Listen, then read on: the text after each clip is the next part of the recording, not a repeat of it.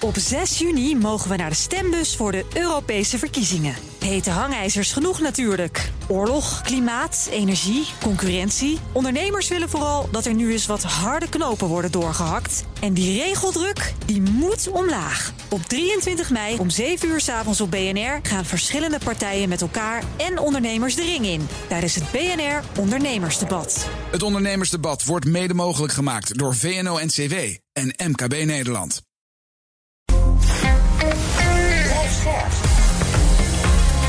BNR Nieuwsradio. The Big Five. Paul van Liemt. Nederland moet de uitstoot van stikstof de komende jaren drastisch verminderen, maar dat zien veel boeren helemaal niet zitten. Na weken van sociale onrust en gesprekken over het stikstofprobleem kwam deze week onderhandelaar Johan Remkes eindelijk met zijn bevindingen. Waarom is stikstof een probleem? Hoe kan het dat boeren en overheid zo tegenover elkaar zijn komen te staan? En hoe kunnen Remkes conclusies bijdragen aan een oplossing die ook juridisch houdbaar is? Ik praat erover met vijf kopstukken in BNS Big Five van het stikstofprobleem. En vandaag is bij me Helene Lansings, is boerin, melkveehouder in Twente. Ze verschijnt regelmatig in de media over duurzaam boeren en het stikstofdossier. Welkom. Goedemorgen. Ja, en uh, we gaan elkaar natuurlijk tutoyeren, Helene. En ook, uh, we hebben elkaar net weer gesproken, we kennen elkaar al een uur, dus het is ook logisch. Ja. Je hebt ook een, een column hè, in, in de vee en gewas. En dat is gek, hè? Ik heb hier op de redactie gevraagd. Niet iedereen kent het, maar het is een scherpe column. Ja, dat, uh, dat, dat, die mogelijkheid heb ik uh, gekregen van VN Gewas om daar uh, een verhaal te schrijven. En ja, het is soms ook wel goed voor de mainstream media om ook eens te kijken van hé, hey, wat doet die agrarische media? En ik vind het mooi dat dat u uh, dat zo leest. Ja, zeker. Hè. Er wordt meteen ook. ja, nee, goed zo. We gaan het hebben over het stikstofrapport van Remke zometeen. Maar eerst wil ik twee andere dingen van je weten. Je bent een, je bent een groene melkveehouder, zoals het genoemd wordt, die, die grotendeels al duurzaam werkt. En die ook verder vooruit wil, ook met die stikstofplannen. Maar het hele land hangt vol met omgekeerde vlaggen. Van uh, hoop van jouw collega's. Wat denk je als je dat steeds ziet, die omgekeerde vlaggen? Nou ja, ik worstel daarmee. Gisteren heb ik inderdaad stond ook in de NRC een, een, een groot interview, zeg maar. En dat, dat, die worsteling is natuurlijk heel. Met jou inderdaad? Ja, met, met, met ja, met mij, waar ik ook een uiting uh, doe, zeg maar. Ja, ik vind het heel ingewikkeld, zeg maar. Zeker nu de nabijheid van de oorlog in de Oekraïne. We hebben wel een democratie, daar moeten we echt heel zuinig op zijn. En je ziet in dit grote dossier dat die democratie ook echt onder druk staat. Ja. En wat het voor mij persoonlijk is. Nou, ik ik persoonlijk ga ik niet een vlag op de. Dus ik kan wel protesteren, maar dan hang ik een boerenzakdoek. Wat ook veel collega's van mij doen. Maar die omgekeerde vlag heb ik echt wel moeite mee. En zeker ook. Het maakt niet uit waar je bent. Zeker niet in het buitengebied, buiten hier de stad Amsterdam, zeg maar. Maar overal kom je die vlaggen tegen. Dus overal word je met je neus op de feiten. Maar je zou kunnen zeggen, dat het rapport uit is en we gaan een andere fase. En nu een oproep doen om te zeggen: stop ermee, laten we dat gewoon niet meer doen. En ja, volgens mij Agra heeft gisteren echt een prachtig mooie film ja. gelanceerd. Met als einde het beeld van de, dat de vlag weer omgedraaid is. En dat hoop ik ook dat het rapport van Remkes bereikt, zeg maar. Dat we. Nou, en ik denk ook dat hij daar echt een goede poging voor heeft gedaan. Door die echt het perspectief van die boer voorop te zetten. Hij heeft, ik heb meegeklokt, twaalf minuten de tijd genomen om daarmee te beginnen. Om goed duidelijk te maken wat, wat die boer allemaal te wachten Maar je hebt meegeklokt, ja, dat is twaalf ja. minuten, dat is inderdaad niet zo. Maar daar gaan we zo meteen langer op door. Nog een tweede vraag is uh, voor jou. Want je probeert andere boeren te bewegen om, een, uh, om ook een plan te maken voor een bedrijf. Dus te zeggen, uh, let op, meer stikstofreductie. Maar is er nog plek voor het geluid als het jouwe? Denk je dat er, dat er nu meer plek is? Of, of had je al veel plek of viel dat tegen? Nou ja, ik, ik ben heel lang niet in de media geweest. Dus ik, ik, ik uh, ik ben ook blij dat ik nu vandaag deze dagen gevraagd word. Want dat betekent ook als mensen mij benaderen... dat er plek is voor een genuanceerd geluid. En ook Remkes heeft daar wat over gezegd. Maar ben je ook welkom op, op allerlei bijeenkomsten? Ook lokale bijeenkomsten? Bijvoorbeeld bij jou in de buurt? Oh ja hoor. Ja, zeker. Geen probleem. Ja, en dan mag je dus overal komen. En dan zegt iedereen wat jij zegt, kun je gewoon ook zeggen. Of is dat toch echt nou, fout met mail in de mond praten? Ja, nou ja, ik, ik moet wel heel eerlijk zeggen... door alle um, spanningen en dat soort dingen... pas ik wel beter op wat ik zeg. En dat vind ik ook echt wel heel erg dat ik dat doe. Niet in dit gesprek, hè? Nee, Hier nee, ga je vol los, hè? okay, ja. okay. Nee, maar nou ja, goed, want er luistert bijna niemand mee, toch? Maar, maar um, nou. nee, nee, nee, maar dat... We staan gewoon met z'n tweeën, maar ja, nee, nee, maar, nee, maar dat is gewoon echt dat vind ik echt heel erg. Dat, dat je je dus wel in gaat houden. Omdat je.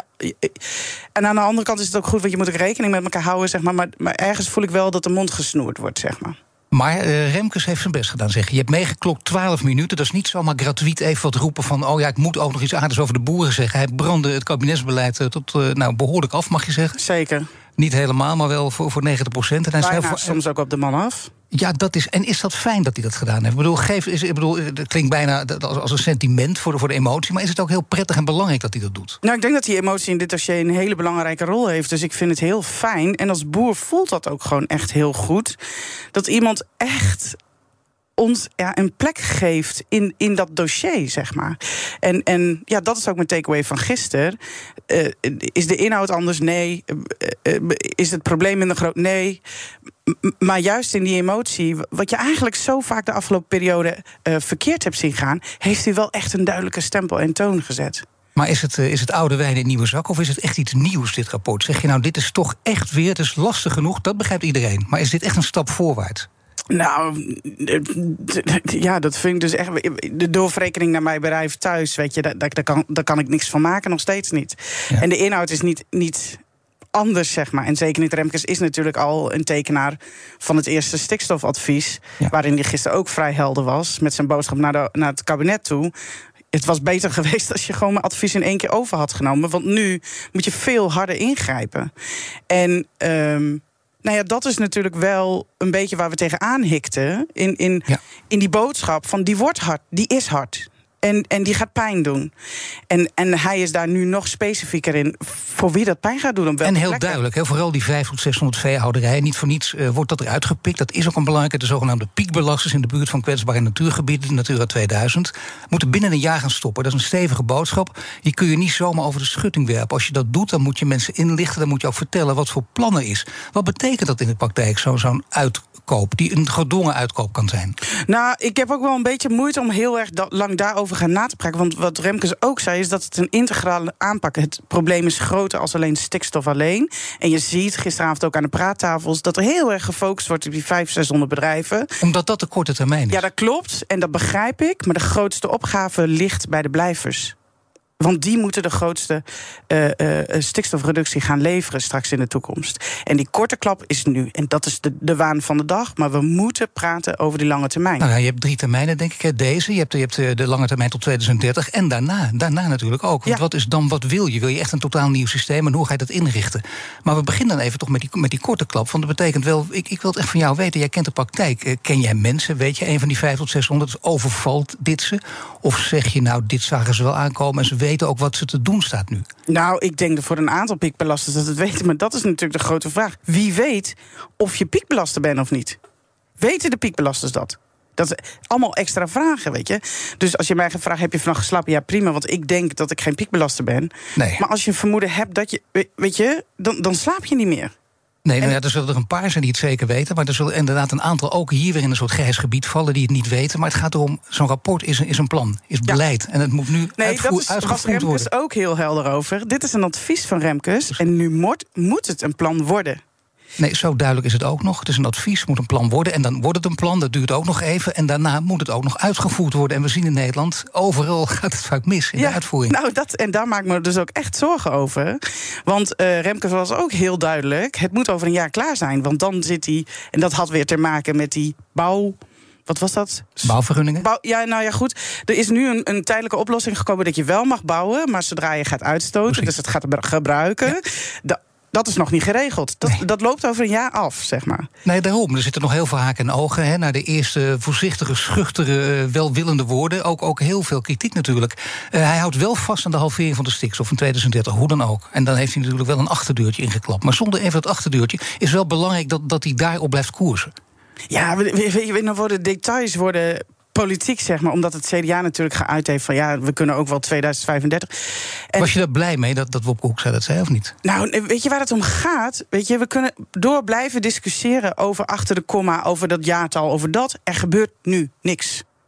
En hoe langer we niks doen, hoe groter, hoe harder de ingrepen moeten worden. Zei je net ook, had dat nou bij het vorige rapport, was toen al begonnen. Maar die kritiek geeft Remkes ook steeds aan het kabinet. Het kabinet had hem notabene heeft aangesteld, dus daar is hij niet bang in geweest. Dat heeft hij gewoon gedaan. Ja, zeker. Met gestrekt been, mag je zeggen. Uh, uh, nou, hij was behoorlijk helder, inderdaad, ja. Ja, want stel dat voor dit rapport dat iemand anders het had gezegd... dan had er gezegd, nou, nou, dat is wel hele harde kritiek... en nu doet hij het, dat maakt toch wat uit. Ja, dat, is, dat is de officiële kritiek, kun je nu zeggen. Ja, en ergens vind ik het ook natuurlijk armoede dat we iemand, of dat het kabinet iemand moet inhuren om dit te zeggen. Want eigenlijk had de minister-president dit natuurlijk moeten die, die had moeten gaan staan. Die hebben nog steeds niet gehoord. Nee, ook dat niet inderdaad. Nee. Ben je al uitgenodigd in het torentje? Nee, nee, dus uh, wie weet. Uh, ik ben straks klaar, dus... Uh. Ja, nee, ja, dat, zo gaat het wel. Hè. Dat hoort ja. hier een van zijn mensen. Die zegt, nou, die Helene, goed verhaal, die moet bij me komen. Die ga ik eens even inpakken in het torentje. Ja. Dat gaat niet gebeuren dan ook. Nee, dan zou. Nee, nou, weet je wat je wil als boer? Weet je, je ziet al die opgaves. Je wil die vertaling maken. Wat kan ik doen? Kijk, want het is ook zelden. Waarom meldt niemand zich bij die opkoopregeling? Ja, als je niet weet wat de opgaves zijn op je erf. en of je het überhaupt kunt waarmaken. hoe kan je dan een beslissing nemen om te stoppen? Maar wat zou je dan tegen Rutte zeggen? Zou je precies deze quote tegen hem of zou je iets anders willen zeggen? Als je nu de kans kreeg. Maak het, maak het duidelijk, maak het helder. Gooi die verantwoordelijkheden op die gebieden, weet je. Zeg, dit is jullie opgave. En kom maar met een plan. En dan gaan wij kijken of dat lukt of niet. The Big Five. The Big Five. Paul van Liemt. Mijn gast is Helene Lansing, boerin en melkveehouder in Twente. En ook blogger en ook mediapersoonlijkheid langzamerhand. En ze wil echt in dat torentje even Rutte duidelijk gaan toespreken.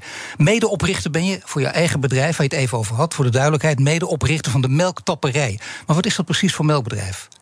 Nou, wij zijn een. Uh, ik heb uh, run samen met mijn man een melkveebedrijf in. Uh, man Rogier, hè? Ja, ja, Roger in Twente. Roger, ja, Roger, oh, kijk, spreek je Roger, dat uit. Nee, hij luistert mee, hè, dus ja, ja. hij moet even goed. Roger, zeker, sorry zeker. hoor.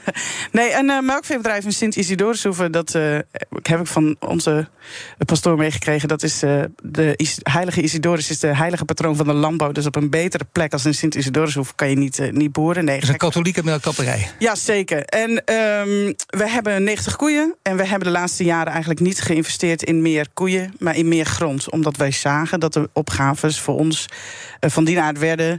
Dat we dachten van ja, meer koeien, dat zal misschien op korte termijn rendement opleveren. Maar op lange termijn hebben we die meer grond nodig. Dus dat, dat is eigenlijk onze grootste koerswijziging geweest. Daarnaast hebben we allerlei andere praktijken toegevoegd. We ploegen niet meer. We hebben heel veel kruidenrijke graslanden. We hebben andere soorten koeien. Waardoor nee, onze wens is dat de koe 14 jaar oud wordt.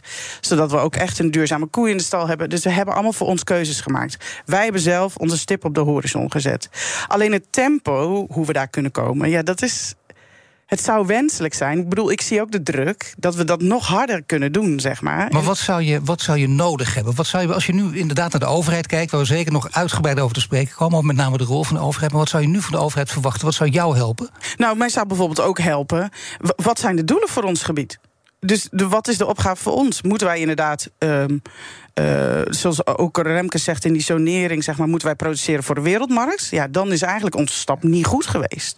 Want wij bewegen ons richting natuur inclusief regeneratief. Maar, maar je staat... keek naar het verleden en je dacht, stel dat we dat wel gaan doen, stel dat je wel gaat uitbreiden, je gaat daarop richten, dan maak je weer dezelfde fouten tijdens de melkquota toen. Ja, ja dat. dat 2015. Ja, inderdaad, ja. Dus ja, dus, dus dat is zeg maar voor, voor, ons bedrijf. En wat een boer gewoon wil, die wil gewoon die opgaves weten. Die wil dat kunnen vertalen zeg maar, naar, zijn, naar zijn bedrijfsvoering. En net zoals als ons, bijvoorbeeld ook in investeringen. Onze melkrobot is 12 jaar oud. de koeien kunnen zelf 24 uur per dag naar die melkrobot. Het gaat allemaal automatisch. Maar die heeft, krijgt nu kuren. Dus die zijn vervanging toe eigenlijk, als wij de opgaves op ons af zien komen, denken we dat we weer terug moeten naar traditioneel melken, s ochtends en s avonds. Want dan kunnen we die koeien nog veel meer weidegang aanbieden. Want dan moeten we de weg over. Met een robot moet die weg 24 uur per dag dicht, omdat die koe allemaal in zijn eigen ritme op die robot zit. Ja, dus je wil weten of je die robot kan afschaffen of niet. Of dat je, ook dat je ja, een nieuwe moet kopen. Dat ik kan investeren in zo'n nieuwe melkstal, heb ik dan de tijd om zo'n investering terug te verdienen. Ik weet dat niet. Nou, dat is precies wat, wat andere ondernemers ook op alle gebieden ook weten en ook zullen herkennen. Dat wil je weten. Daar ben je bij die duidelijkheid ben je natuurlijk echt gebaat. En er is nog iets, uh, derogatie. Het zijn allemaal van die woorden die, die ook de niet-boeren tot zich nemen. Maar het betekent extra mes mogen plaatsen op je land, even voor het gemak. Dat stopt bij 2026 voor Nederlandse boeren. Ik heb begrepen dat het voor jou 30.000 euro gaat kosten. Dus Zeker. dat moet je ook zien op te vangen. Nou, dat allemaal inderdaad, ja. En, en uh, nou ja, goed, daar stond volgens mij bij Remkes heeft daar ook wel over gezegd van we hebben te doen met de afspraken die we gemaakt hebben in Brussel. Dus daar komt geen verandering in. Dus daar hebben we ook mee te dealen. Maar dat betekent wel dat het allemaal extra dingen zijn die op het bordje komen bij die boer, zeg maar. Terwijl je zelf al een behoorlijke stap hebt gezet ooit. Namelijk de omslag gemaakt van, uh, laat ik maar zeggen, normaal boeren naar voornamelijk groen en, en duurzaam boeren. Wat is de reden dat je, dat je die omslag hebt gemaakt? Dat is een behoorlijke verandering natuurlijk. Ja, zeker. Nou, dat heeft te maken met allerlei uh, facetten. Dat heeft te maken met het lezen van de samenleving, van de maatschappij. Waar, waar, waar bewegen we naartoe? Dat is bijvoorbeeld hetzelfde als wij zijn gestopt met het gebruik van glyfosaat. Ik denk dat dat voor een melkveehouder wat uh, makkelijker is. Roundup, zeg maar. Waar een dikke dan kan je wetenschap vinden die voor is en wetenschap vinden die tegen is, zeg maar. Maar wat ik zie aankomen is dat er een verbod komt. En dan kan je als boer wachten tot dat verbod er komt. Of je kan denken, hé, hey, kan het ook zonder? Waardoor je eigenlijk je bedrijf weerbaar en robuust maakt. Dat je dus klappen die je aan ziet komen op kan vangen. Ja, het gaat hoe dan ook die kant op. Of je nou wel of niet duurzaam bent, of je, of je ideologisch gedreven bent of niet. Je zegt het gaat hoe dan ook die kant nou, op. En dat dus is ook wel bijvoorbeeld als je. Mee. Ja, en dat is bijvoorbeeld ook wel in als ik inderdaad voor boerenzalen sta.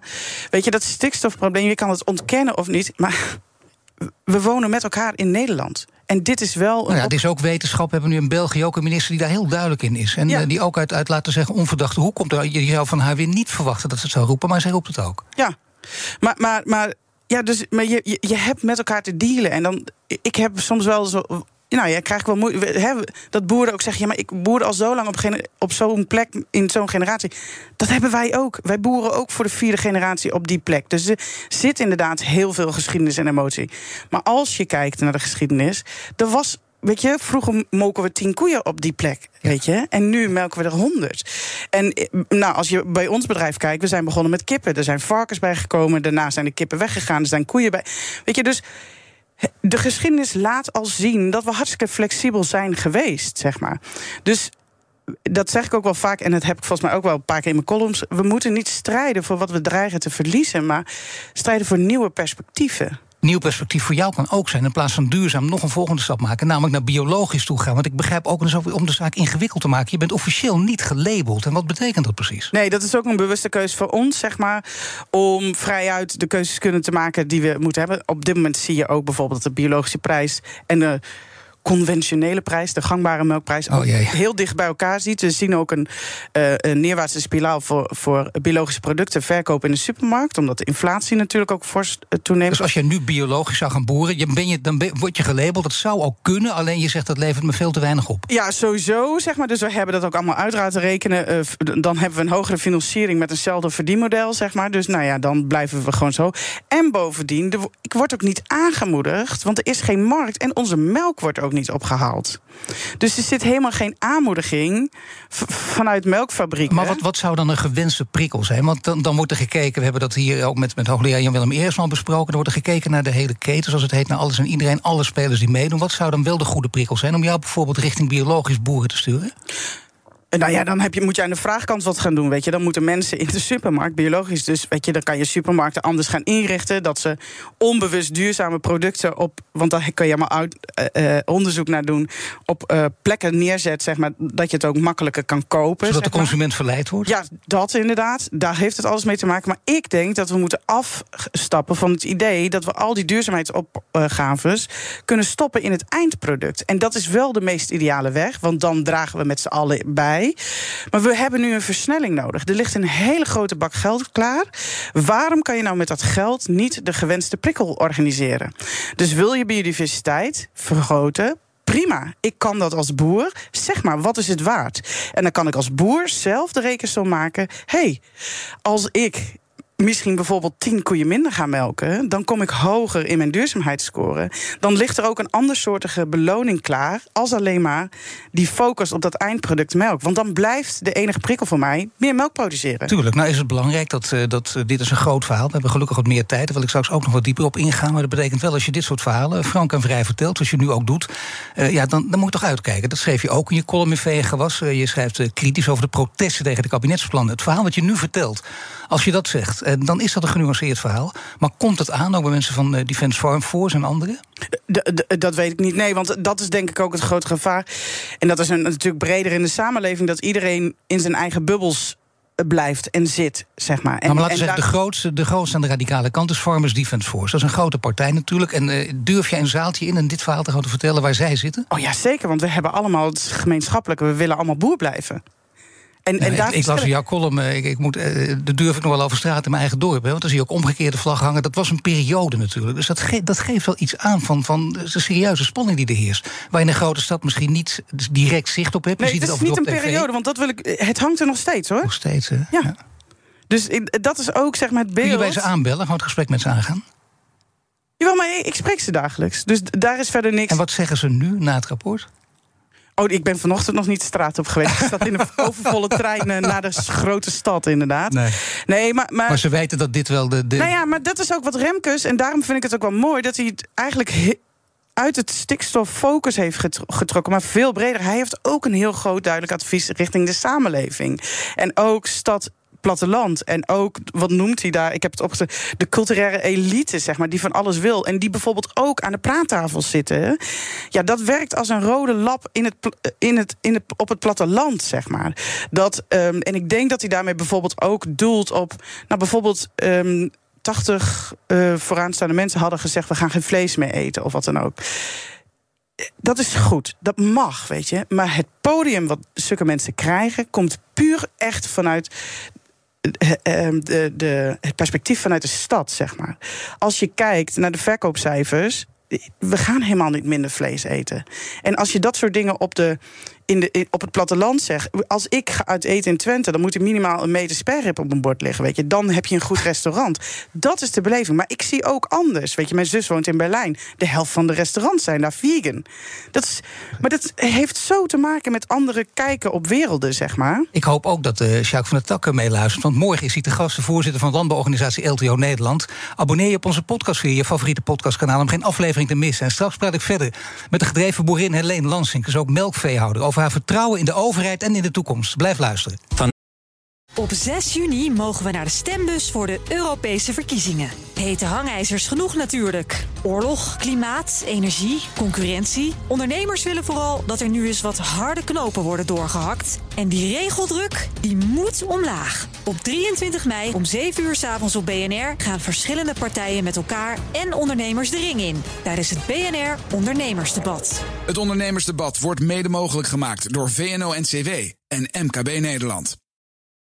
1 juni opent Landal Greenparks vakantiepark de Strabrechtse Venne in Zomeren haar deuren. Vakantiewoningen op eigen grond aan of nabij het water met een solide rendement. Benieuwd naar de mogelijkheden? Ga naar investereninbrabant.nl. BNR Nieuwsradio. The Big Five. Van Liemt. Welkom bij het tweede half uur deze week. Vijf kopstukken uit de wereld van het stikstofprobleem. Vrijdag praat ik met Sjaak van der Tak. Hij is voorzitter van landbouworganisatie LTO. Onder meer over het stikstofrapport van Johan Remkes. Te gast is Helene Lansink, boerin en melkveehouder in Twente. Komend half uur wil ik nog twee onderwerpen met je bespreken. Hebben boeren nog vertrouwen in de toekomst? En kan dus de verhouding tussen boeren en de overheid hersteld worden? En hoe kan de overheid de landbouwbedrijven verder helpen? Nou, met het, met het laatste te beginnen, begin ik meteen met een vraag. Niet van mijzelf, maar van de vorige gast. Want mijn gasten ik aan vragen via de kettingvragen. In de vorige aflevering er was weer Andy Palm, directeur van Greenpeace. Hij had deze vraag voor jou. Ik heb begrepen dat ze op een groene manier uh, boert en op een goede manier onderneemt. Dus mijn vraag is: word je genoeg gesteund door de Nederlandse overheid? Of heb je meer hulp nodig om jouw bedrijf op een goede manier uh, te kunnen runnen? Nou, bijna een koppertje dit. Nou, inderdaad, ja. Word ik genoeg ondersteund? Nee. En, en, en ik kan er veel meer ja, zeg maar. Want uh, bijvoorbeeld ook als je gaat kijken naar de stikstofopgaves, zeg maar, dus de kaart die er eventjes lag, dan lag er een opgave voor ons gebied voor 12 procent. Dat is echt het gebied met minste opgave. Dat was die routekaart van, ja, uh, van, die van, de Wal. Van de Wal die, die weer van tafel af is. Um, en waar ook excuus uh, bij aan zit. Maar, maar wat je als boer graag wil, ten 12% ten opzichte van wat, zeg maar. En, en wat je ziet, zeg maar, in het verleden. Wij hebben bijvoorbeeld al onze stikstofgift, zeg maar, chemische kunstmestgift, is al gereduceerd met 70%. Dus we gebruiken nog maar 30% van wat we eigenlijk mogen gebruiken. En um, bijvoorbeeld het aantal brokken zitten we ook heel scherp in. Zeg maar. Daar zit, dat is allemaal input, stikstofinput. Maar in het verleden waar ik bang voor ben, is dat me dat gewoon nu de kop gaat kosten. Want als ik nog een keer weer moet gaan reduceren op die forse reductie die ik zelf gedaan heb. En eigenlijk heeft het systeem altijd gewerkt, dan ben je dom dat je het zelf gedaan hebt. Terwijl, dat is net hetzelfde bijvoorbeeld nu met carbon credits, zeg maar. Eigenlijk wil je goed beginnen, moet je nu alles kapot rossen. Dan kan je beginnen op een laag niveau en dan kan je stappen maken. Terwijl dat, dat is zo tegendraad, zeg maar, als je intrinsiek gemotiveerd bent om het goed te willen doen, zeg maar. En zoveel, zijn er zoveel voorlopers, zeg maar, die op die manier constant afgestraft worden. Dus nee. Heb je vertrouwen daarin? Nee. Helpt het niet, helpt het niet, want je hebt geklokt... en dat is wel mooi dat je dat zei, dat Remkes 12 minuten hierover aan het woord... dus excuses heeft gemaakt. Ook het kabinet, uh, nou ja, uh, als ik het even plat mag zeggen... finaal de grond in heeft getrapt. Heeft gezegd, kijk eens wat een kardinale blunders jullie hebben gemaakt. Dat is nogal wat. Zeker. En dat, en dat serieus. Anders dan bijvoorbeeld de minister van Stikstof. Of heeft hij dat ook goed gedaan? Gisteren, zeg maar? De... Nee, maar sowieso ja, in haar communicatie. Want nou ja, daar ging het natuurlijk ook over. Kijk, de minister van Stikstof kan je ook wel zeggen... weet je, we, als boer zijn we ook heel helder. Geef ons helderheid, zeg maar. Nou, zij heeft een vrij helder kaartje neergelegd. Waar ook weer allerlei... Maar, maar die kaart was wel helder, zeg maar. Dat heeft wel... Is wel geland of, oeh, chips, ik zit op een gebied, daar moet echt wat gebeuren, zeg maar. En daar hebben we ook als boer om gevraagd. Hoe helderder, hoe beter. Dus daarin kan ik niet zeggen dat ze het slecht gedaan heeft. Alleen ja, de, het momentum en de communicatie daarom, dat is natuurlijk gewoon niet goed geweest. Nee, en het begrip voor die boeren, wat, wat Remkes natuurlijk wel degelijk nu uitstraalt, ook naar al die gesprekken die hij heeft gehoord, heeft ook serieus geluisterd. Maar dan wil je weten hoe de overheid je nog verder kan helpen. Want we kijken in deze wereld, in deze wereld ook voortdurend naar elkaar. Dan zegt de een, jij moet de eerste stap nemen. De ander ja, ik wil het wel, nee, maar eerst jij. En zo gaat het altijd. Het is bijna een spelletje. Ja. En er zijn hele filosofische boeken ook over geschreven. Uiteindelijk weten we altijd, is er één verantwoordelijke. Die moet uh, de knoop doorhakken. Wie is hier de eindverantwoordelijke? Nou ja, als je de nieuwsberichten moet geloven, dan is dat de Rabobank. Volgens mij heeft die het altijd gedaan. Nee, echt maar gekkigheid. Nee, maar, maar dat, dat is, weet je, iedereen zit naar elkaar te kijken. Iedereen. En daarom, er is ook niemand die niet mee hoeft te doen. We moeten allemaal bewegen. En daar gaat het om. Wie pakt die stok op? Uit het midden. Maar wie moet dat doen? Wie ja, moet de dat overheid. En ik ja. denk dat Remkes daar ook vrij uh, helder in was. Ja, vrij helder in was, maar dat moet veel duidelijker. Want je zegt inderdaad, het, is, het moet nog een plan worden. En dan, moet het, dan wordt het echt beleid. En dan moet je kijken hoe je dat gaat uitvoeren. Dat Zeker. is gewoon een hele weg te gaan. Zeker. Maar waar, waar heb je dan nog meer behoefte aan? Want dat is handig, omdat gewoon natuurlijk nu we toch hier staan. Dat je meteen het hele ja, plan... Ja, nou, dat heeft ook mee te maken. plan dat... Helene hier neerlegt. Nou ja, goed, zo, zoveel ere. Maar, maar, dat is, weet je, je mag gewoon overal, overal maar je mening droppen, zeg maar. Maar dat heeft ook wel te maken met de rol van de media bijvoorbeeld heel erg. Door gisteravond alle praattafels vol te gooien met politiek. Ja, dat, weet je, we moeten werken als de overheid moet gaan doen. En dan moet je dus praattafels volzetten met politiek... die allemaal gaan kissenbissen over wat zij precies hebben gehoord bij Remkes. En dan moeten wij meer vertrouwen krijgen dat het goed komt. Ja, dat heeft gisteravond heeft echt averes gewerkt. Ja, dus de is... uitwerking van Remkes zeg maar, is gisteravond al valikant mislukt. Ja, dat is iets wat jij niet alleen zegt, maar ik neem aan dat er dan druk geappt wordt met andere boeren ook... en dan wordt er precies deze conclusie getrokken. Oh, zeker, zeker. Wat, wat, wat, had je liever gewild? Wat, wat zou nou een goede oh. tafel zijn geweest... waardoor wij meer openheid en duidelijkheid krijgen? Echte verhalen. Weet je, van boeren, maar ook misschien wel inderdaad van, van overheden. Die zeggen van, joh, weet je, want dat zie ik ook bij de overheden. Die, de druk is zo hoog op de ketel. Hoe blijf je heel, zeg maar, als je de grootheid van de opgaves door moet voeren? En weet je, in die kwetsbaarheid, in dat bewandelen van dat dunne draadje van samen optrekken, daar moeten we echt samen op gaan lopen. In vertrouwen. Maar dan moet je dus af en toe ook met een, met een vervelende boodschap durven komen. Dan kan het zijn dat je in de peiling omlaag gaat, hè, dat hele verhaal. Maar het gaat erover dat je bijvoorbeeld ook de boodschap moet doorgeven. Ja, duurzaam boeren is heel mooi, maar dat kan zijn dat je dat. Het is wel zeker ook dat je niet zoveel verdient. En dat is makkelijk gezegd. De, voor, de, voor het hoge doel heel veel inleveren, maar dat wil niemand. Nee, nee, zeker niet. Nee, ja. En, en, en daarom vind ik echt. Um, dus, en, en, dat heeft Remkes volgens mij ook wel een beetje aangegeven. Dus er komt een ecologische. Uh, scheidsrechter, zeg maar, ja. die heeft ook gezegd... daar moeten ook agrariërs nu in, zeg maar. Ik vraag me ook sterk af: is de overheid in staat om hier uh, verantwoordelijkheid in te nemen? En hebben we niet een constante Remkes nodig die constant zegt: eh, bij de les? Dit is het plan, dit gaan we uitvoeren. Maar je kunt toch voortdurend ook nu terugverwijzen naar het rapport. En ook, uh, je kunt ook zeggen, ja, nu maar, kijk even wat ja, hij gezegd heeft. Jullie hebben gefaald en nu doe je het weer. Ja, maar en, uh, dit is al het tweede rapport van Remkes. Het PBL schrijft ook prachtig mooie rapporten. Maar wie gaat het doen? Nou ja, wie gaat het doen? Dat zullen uiteindelijk de boeren doen die overtuigd zijn. Bijvoorbeeld door mensen als jij. Dat je inderdaad in die, uh, laten we zeggen, scheidsrechterscommissie... dat je er ook agrariërs inzet. Mensen met kennis en kunde die weten hoe het werkt. Dat, dat, die heb je natuurlijk erbij nodig. Dat zie je bij, bij alle dossiers eigenlijk naar voren komen. Het mooie vond ik wel dat jij eerder dit verhaal vertelde. Je hebt het over, over jouw omgeving. Daar zijn er mensen die zeggen... ik eet pas als ik een bord met spare ribs heb. Maar je hebt ook een zus in Berlijn... En daar eten ze vooral vegan. Hoe gaan de discussies dan? Want ik bedoel, dan weet je precies hoe je toch die twee partijen bij elkaar kan krijgen. Ja, nou daarom denk ik ook dat ik zo mooi in het genuanceerde midden. Nou ja, goed. Ik voel dat ik steeds activistischer word in het extreme middengeluid. Uh, wat ik ook wel weer grappig vind. Ik zag in het gesprek van gisteren ja. dat ook uh, over activistische. Of ja, hoe, hoe je jezelf opstelt. Maar, maar, maar, dat maakt ook, zeg maar, dat je dus een andere wereld kan, kan spiegelen, zeg maar, die, de, die er ook is, zeg maar. En, en die je dus. Ik, ik heb de mogelijkheid dat ik die kan zien. Maar die, die mogelijkheid die zit hem in de emotie. Die is zeker niet te onderschatten. Maar natuurlijk toch ook zeker in de cijfers. Die, die KPI's bijvoorbeeld, die vreselijke uitdrukking. Maar de kritieke prestatieindicatoren, ging ook landbouw. Die zouden een rol kunnen spelen bij betere beloning van boeren. Dat je een eerlijke prijs hebt voor je melk. Zijn dat wel cijfers die je dus voortdurend bij moet pakken, of niet? Nou, ik denk dat we inderdaad naar een systeem moeten. Uh, waarin uh, duidelijker zichtbaar wordt. op die duurzaamheidsmaatstaf. Die, die gelaagd is op verschillende niveaus, zeg maar. Dat je daar echt wel betere indicatoren voor kan krijgen. Maar dat je dan ook kan praten inderdaad over andersoortige beloningen, maar ook bijvoorbeeld over vrijstellingen van bepaalde maatregelen, zeg maar. Dus, en dat wordt een maatwerk, zeg maar. En dat wordt super ingewikkeld. Dus die. Um, kijk, Remkes heeft daar ook wel een uitspraak over gedaan, over die stoffenbalans, zeg maar. Het is ook voor de boer moet je in kaart kunnen brengen op die verschillende waarden waarmee je aan het werk bent, zeg maar, hoe je daarop scoort. En uh, ja, crisisprestatieindicatoren, ja, dat, dat, dat, is vreselijk, zeg maar, maar, maar, maar daar, dat geeft wel inzicht. En de mogelijkheid ook om een gesprek te starten, um, bijvoorbeeld ook met die omgeving. Nou ja, weet je, wil je schoon water of een gezonde bodem, weet je, prima.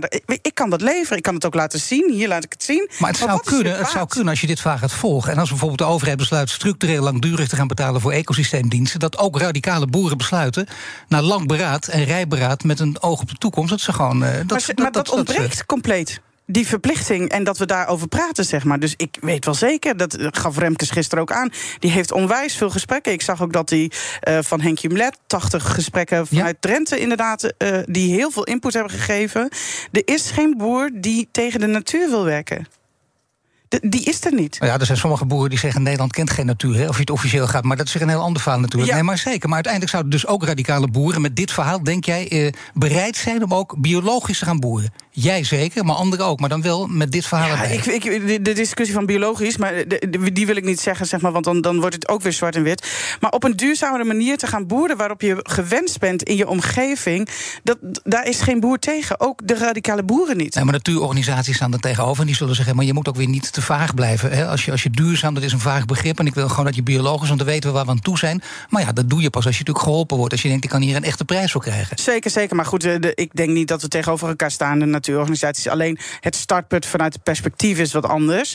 Maar ik denk dat we elkaar heel goed vinden. Want juist ook de bedrijven van bijvoorbeeld natuurmonumenten... die heel nauw samenwerken, dat zijn de boeren... die ook zo'n opgave om hun oren krijgen. Dan moet je niet steeds naar elkaar kijken, dat zeg jij ook. Eén dingetje wil ik toch uitpikken. Remkes was voordat het rapport verscheen, een paar dagen geleden... haalde hij echt enorm uit naar supermarkt. Echt, hij liet zijn irritatie blijken, enorm op een extreme manier bijna. Hij zegt, want ze bleven weg bij overleg... terwijl ze volgens hem natuurlijk een grote rol spelen. Hoe, hoe verklaar je dat, dat ze wegblijven? Vond je dat ook gek?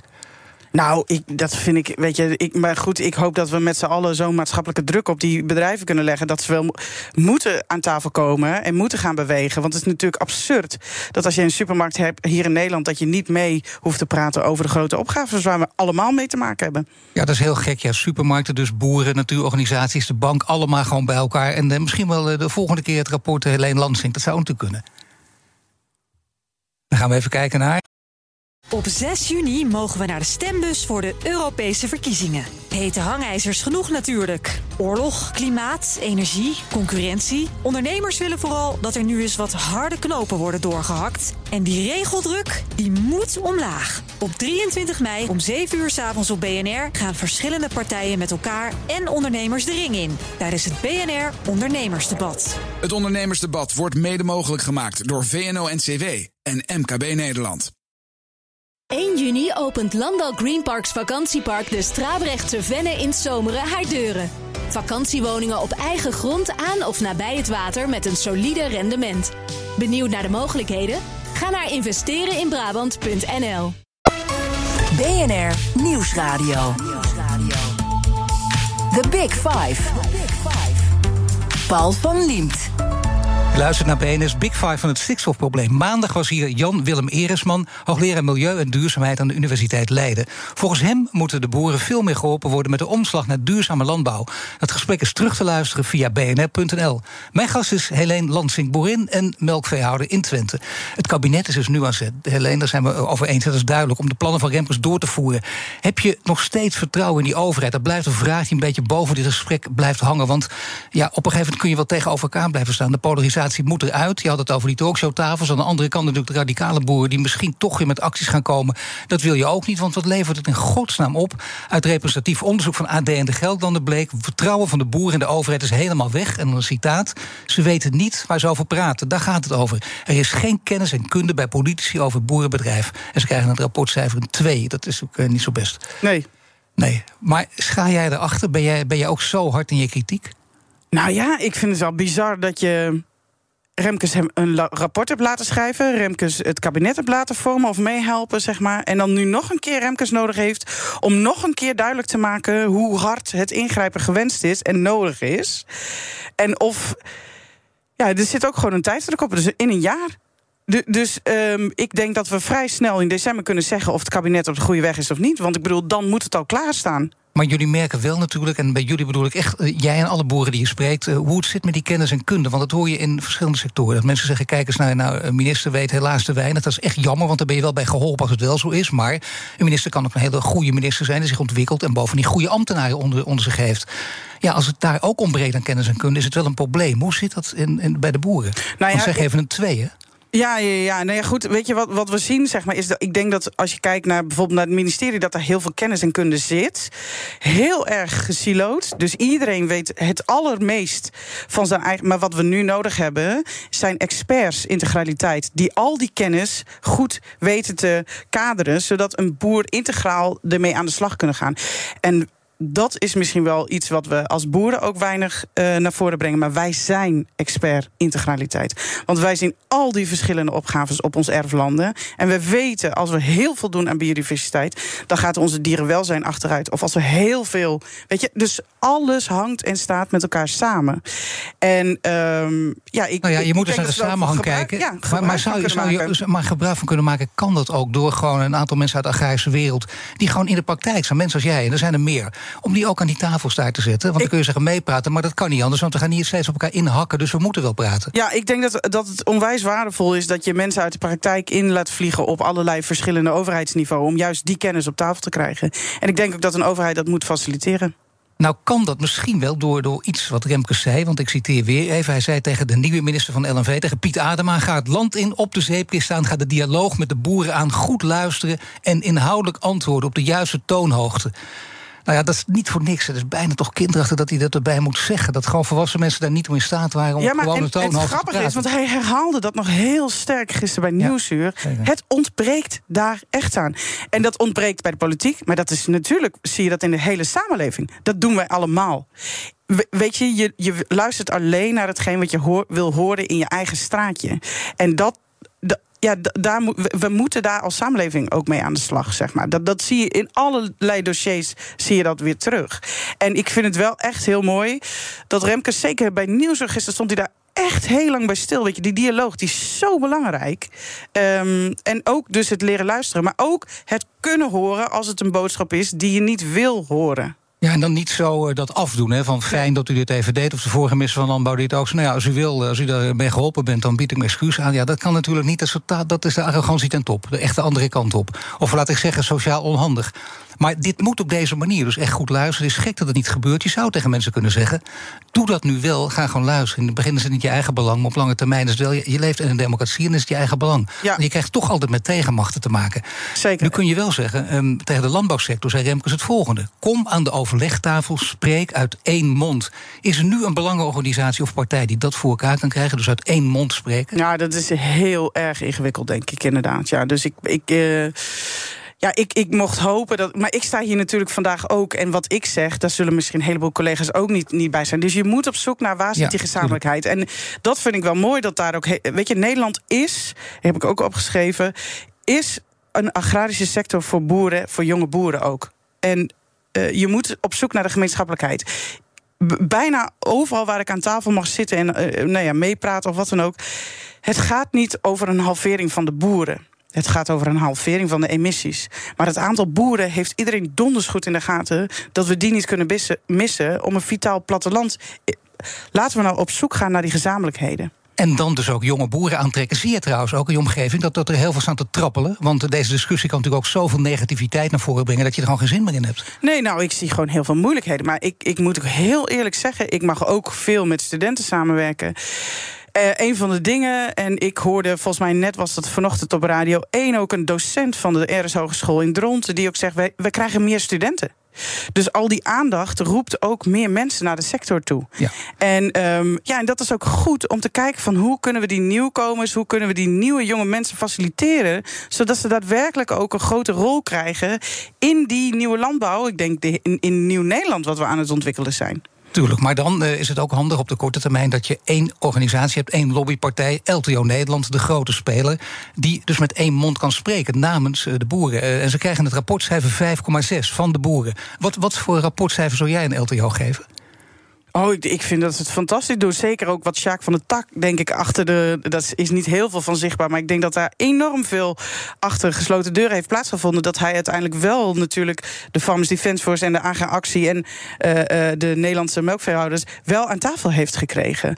Dus, dus alle credit, zeg maar, aan de heer van de Tak, zeg maar. Dus toch wel een 9 voor LTO uit jouw mond? Nou ja, een 9. Nou ja, een 9 is meteen, kom op zeg. Ja, nou. Ik, nou, noem eens iets wat kan beter. Nou, ja, nou, koers varen, zeg maar. En dan koers waren op de mensen die willen blijven, zeg maar. En die constructief mee willen denken aan de opgaves die we op ons af zien eh, komen, zeg maar. En daar zie je ook intern bij, bij LTO wel een worsteling. Weet je, wat, wat is nou de koers? Eh, wordt het de koers van de hardste schreeuwers? Of wordt het de koers inderdaad van een kleine club die, wat, die we moeilijker weten te bereiken? Uh, en ik denk ook dat het heel goed is dat LTO start ook met een leden uh, ze gaan, vandaag krijgen we waarschijnlijk, als ik ben ook lid van LTO, een, een enquête om goed te peilen van hey, wat is nou de reactie van Remkes? En zie je daar kansen en oog voor? En dat is trouwens ook mijn vraag. Mag dat nu al?